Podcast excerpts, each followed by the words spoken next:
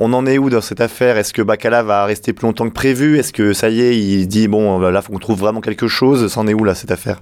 A priori, euh, c'est vrai qu'il lui aussi commence tout doucement à, à, penser après. Il est, je pense qu'il est je n'ai pas son âge exact, mais je pense qu'il a plus de, 70 ans. Il approche même peut-être les 80. Il n'a pas besoin, en fait, ce que Patrick Lefebvre rappelle souvent, c'est une passion pour lui. C'est un projet, un projet de 15-20 ans, dans un partenariat avec Lefebvre et avec d'autres structures, de petites structures commerciales, entre guillemets, euh, belges. C'est un mania euh, très riche euh, il ne recherche pas le profit à travers ça ou une notoriété, il est resté toujours discret. Donc continuer un an ou deux ou trois ans, euh, pour lui, ça ne change pas grand-chose à sa fortune personnelle, à sa notoriété, à ses activités. Donc c'est vraiment, je pense, il y a un côté affectif, un investissement dans un projet qu'il porte depuis longtemps. Donc effectivement, normalement, je pense qu'il y a encore deux ans de partenariat qui sont prévus, programmés. Et dans ces deux années-là, ils vont probablement essayer de trouver la meilleure solution parce que ce sont l'un et l'autre, Bacala et le faire, des managers qui sont dans la dernière séquence de leur carrière et qui veulent passer la main dans de bonnes conditions.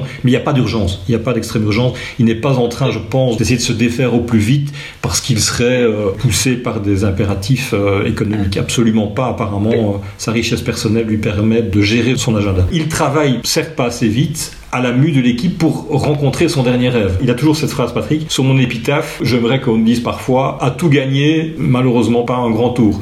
Euh, mais j'aimerais qu'on la gomme, ça. Et il y est arrivé avec la Vuelta. Maintenant, le dernier stade, c'est le Tour de France avec Remco Evenepoel. Il y arrivera peut-être. Il y a effectivement un recrutement progressif qui est assez timide. On va dire Landa, ce sera sans doute un bon transfert compte tenu de la Vuelta qui vient de, encore de disputer.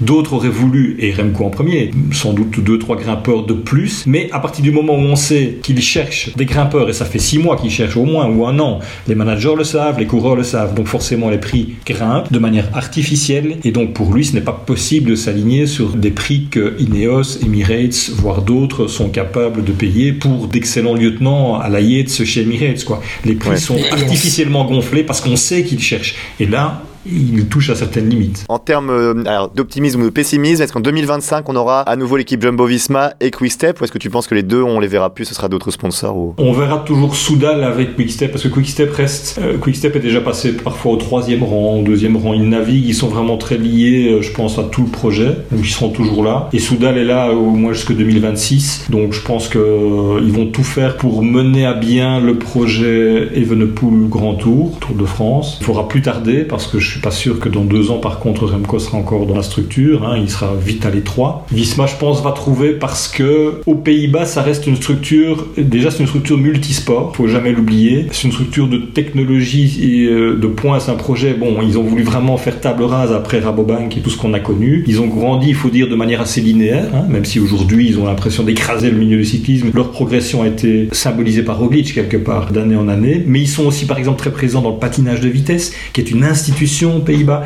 je veux dire, c'est plus qu'une équipe qui est présente quelques années dans le vélo et puis qui disparaîtrait parce que les sponsors en ont, assez ou ont atteint leurs objectifs. Il y a derrière ça, je pense, Plug, qui est un homme d'affaires, mais un ancien journaliste aussi. Il y a une philosophie, il y a quelque chose qui, il y a un fil conducteur. Et je crois qu'ils vont rester euh, accrochés à ce fil encore quelques temps. Je ne suis pas optimiste pour le modèle économique, je vous l'ai dit plusieurs fois, sorry de me répéter. Je ne comprends pas comment ce modèle n'a pas évolué euh, ces dernières années, il reste aussi fragile.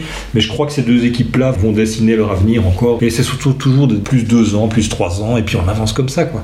Un peu à l'ancienne, malheureusement.